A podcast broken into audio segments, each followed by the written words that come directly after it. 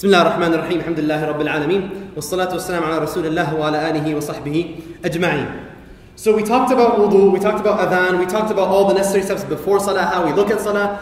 Now we're ready to start our salah with takbiratul ihram. Takbiratul ihram is the takbir we say Allahu Akbar to get into the salah. Now what's interesting is, is we have to recognize, as we just talked about, we're now entering into this direct conversation with Allah subhanahu wa ta'ala. We're entering into a conversation with Allah subhanahu wa ta'ala. Now what's interesting, number one, is that the word ihram, the word ihram comes from the root word haram.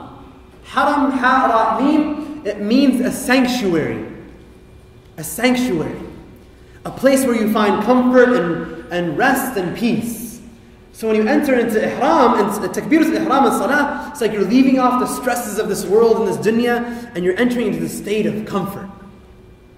And not only that, literally, literally, ihram means to disengage from something. You know, when do we use hear the word ihram used the most? In Hajj, right? When you quote unquote wear the ihram. Ihram is actually a state. It's not just the clothes you wear, it's a state. And when you enter in the ihram, you're disengaging from everything from this world. You don't cut your nails, you don't trim your beard, nothing like that. And you're focused on Allah. And from that point on, when you enter the ihram, you say, Labbaik Allahumma labbaik, until the end of Hajj. Labbaik Allahumma, the whole time you're focused on Allah. So here when you say takbiratul ihram, we're disengaging from the world and we're entering into the sanctuary, this place of comfort and peace and relaxation, which is known as a salah. And the ulama even say, what's amazing is that, is that the hand movements itself has meaning. So we're disengaging from the world, but even our hand movements is like we're throwing the world behind us. This dunya, get it off my mind, and we say Allahu Akbar, and we enter into prayer. Beautiful. The hand movements itself have meaning. And then, now this is what's scary though, because remember we already defined what Allahu Akbar means. It means Allah is greater. Now, the question is, when we enter into salah, are we lying when we enter into prayer? Can you imagine somebody's going to talk to Allah and he starts it with a lie? What do I mean by lying? Brothers and sisters, if you're coming to prayer and you're saying Allahu Akbar, Allah is greater, but your heart or your mind is thinking about the game, or thinking about the video game, or thinking about thinking about whatever it is. You're thinking about your school or your work or your children or, or grades or whatever, then you're saying Allah is greater with your tongue, but in your heart, your grades or your school or your work or whatever it is is actually greater because that's what you're thinking about. So it's as if you're entering into salah lying. Because what is in the heart is not confirmed by what is on the tongue. So when you enter into salah, you say, Allahu Akbar, Allah is greater, and it's your reminder, hey buddy, focus. Forget everything else, throw the world behind you, disengage from the world, enter into the sanctuary, and recognize that Allah subhanahu wa ta'ala is more worthy of your attention than anything else. Allahu Akbar. Now, subhanAllah, the Prophet he says that that when you when you pray, when you enter into prayer, he says when the adhan is called, shaitan runs away. And this is in Bukhari and Muslim. And then when the iqamah is called, shaitan runs away again. In the meantime, he came back. Then the iqamah is called, he runs away again. Then when you start salah, you say Allahu Akbar and you join and you start salah. He says, shaitan comes to him and he says, Udhkur kada wa لما لم يكن يذكر حتى من قبل لما لم يذكر من لما لم يكن يذكر يعني من قبل he says shaitan is going to come to you when you start praying and say remember that remember that remember that one dude who you know cut you off on the on the way to the mission just random stuff come to your mind shaitan is the one who's putting those thoughts in your mind you know what I'm talking about when you start praying it's the most random things come to your mind shaitan is the one who does that the Prophet says until you don't remember how many rak'ahs you prayed shaitan comes to you and reminds you know Abu Hanifa rahimahullah he was a man Abu Hanifa was a man He's like an imam with swag. You know what I'm saying? Like he's just like he's just got the status. So this man comes to him, he's like, Abu Hanifa, I need your help. He's like, I, I have this, you know, back then there's no banks or anything. He's like, I have this, whole, this, this significant amount of wealth. I hid it somewhere, but I can't remember where I hid it. It's like, so, you know, can you help me out here? Do you have any advice? Any dua I can say anything? Abu Hanifa, you know, when you get a prescription from Abu Hanifa, rahimahullah, you, you take it and you run with it, man. You don't, you don't go for a second opinion. Abu Hanifa is a man. He, Abu Hanifa tells him, look, this is my advice to you. After Salat al-Isha, you go home. I want you to stand up and pray the whole night long. Pray to Allah subhanahu wa ta'ala. Pray the whole night long and inshallah you'll remember where it is. So the man, he's like, cool, Abu Hanifa man, he's got this. He goes home, Salat Isha, he prays, he goes home, he starts Allahu Akbar. He doesn't even start Fatiha and he's like, bam, he remembers where his, his money is hidden. He's like, dude, Abu Hanifa is the man. He just finishes two rak'ahs quickly, comes the next day, didn't pray the whole night long. He's like, Abu Hanifa, you're the man. I remember where I hid my money in the first moment of prayer. Nobody even tells him, he says, I knew you would. Because I knew shaitan doesn't want you to pray the whole night long. He'll come remind you where you hid your money. And he didn't pray the whole night long. So shaitan comes to us with the most weird things. And he reminds us of this and that. But understanding, you say, Allah, Allah is greater. You're focusing on Allah subhanahu wa ta'ala, and then you begin your prayer. Now, when you pray, when you're praying, you actually lower your gaze. You look at the place of prostration. Again, like we said, except when you're sitting down, you look at the finger for the tashahhud. Otherwise, you look at the place of prostration. Now, what's interesting about that is that three things. Number one, lowering your gaze is a sign of love.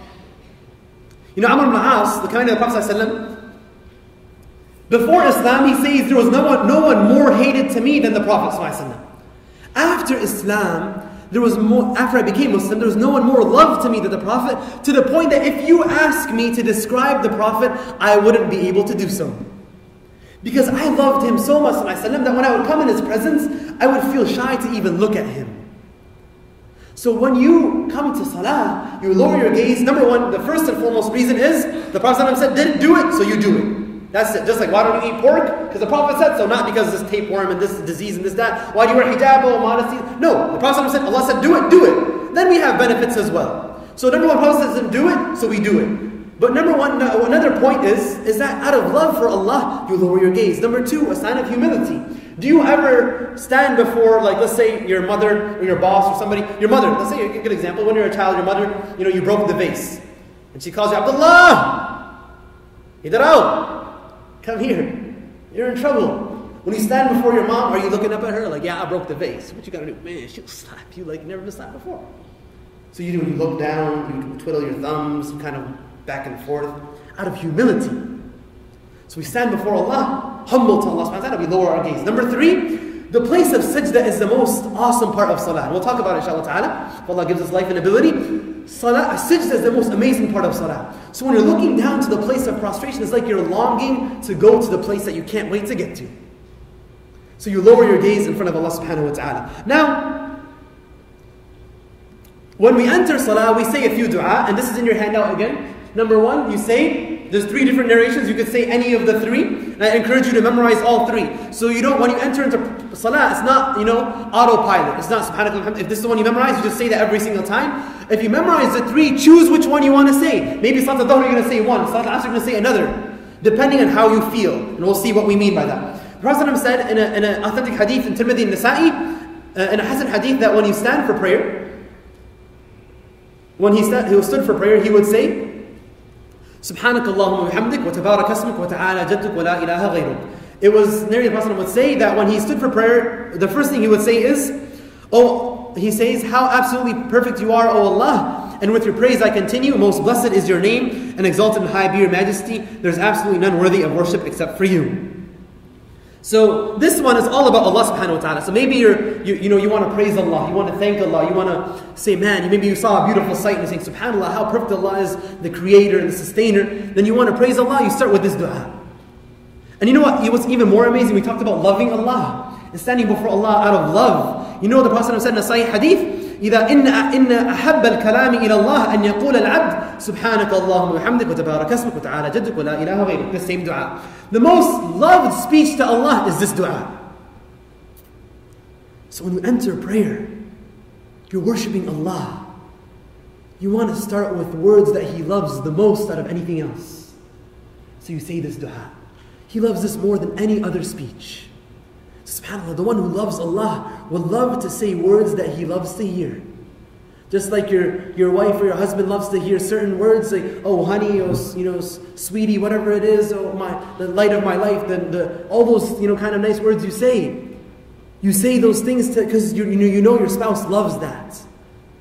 How should we act with Allah subhanahu wa ta'ala? who we love more than anybody else. وَالَّذِينَ آمَنُوا أَشَدُّ حُبًّا لِلَّهِ Those who believe are more intense in their love for Allah than anything else.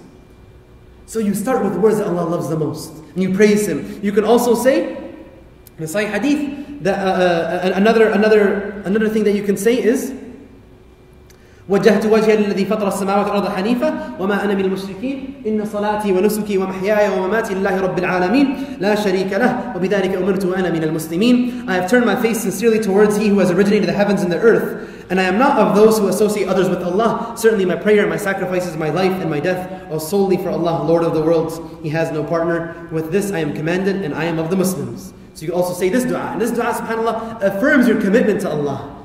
So maybe you feel like you want to reaffirm your commitment to Allah subhanahu wa ta'ala, you choose this dua to start your prayer with. A third dua you can mention is Prophet said in, in a Sahih hadith that's recorded by Imam al-Nasa'i that when you stand to pray you could say Allahumma ba'id bayni wa bayna khatayai kama ba'adta bayna al-mashriq wal maghrib Allahumma naqqini min khatayai kama yunqqa thawb al-abyad min ad-danas Allahumma ighsilni min khatayai bil ma'i wal thalji wal barad You can say Oh Allah put a great distance between me and my mistakes as great as the distance you have put between the east and the west. O Allah, cleanse me of my sins as a white garment is cleansed from filth. O Allah, wash away my sins with water and snow and ice. Now, this dua is about forgiveness.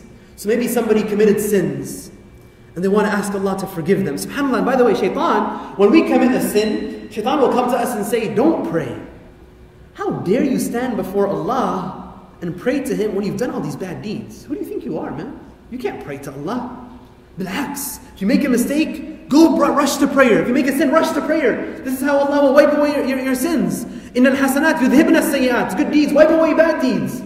So pray to Allah and start with this dua. Oh Allah, distance me between the my between me and my sins like the distance between the east and the west, and cleanse me of my sins with water and snow and ice. So subhanAllah, this is in the handouts again. If you if you want to memorize them, they're in the handouts. So, so you, you choose which one you want to say based on what you're feeling. Not, so again, you're not on cruise control, you're actually thinking about what you're doing in salah.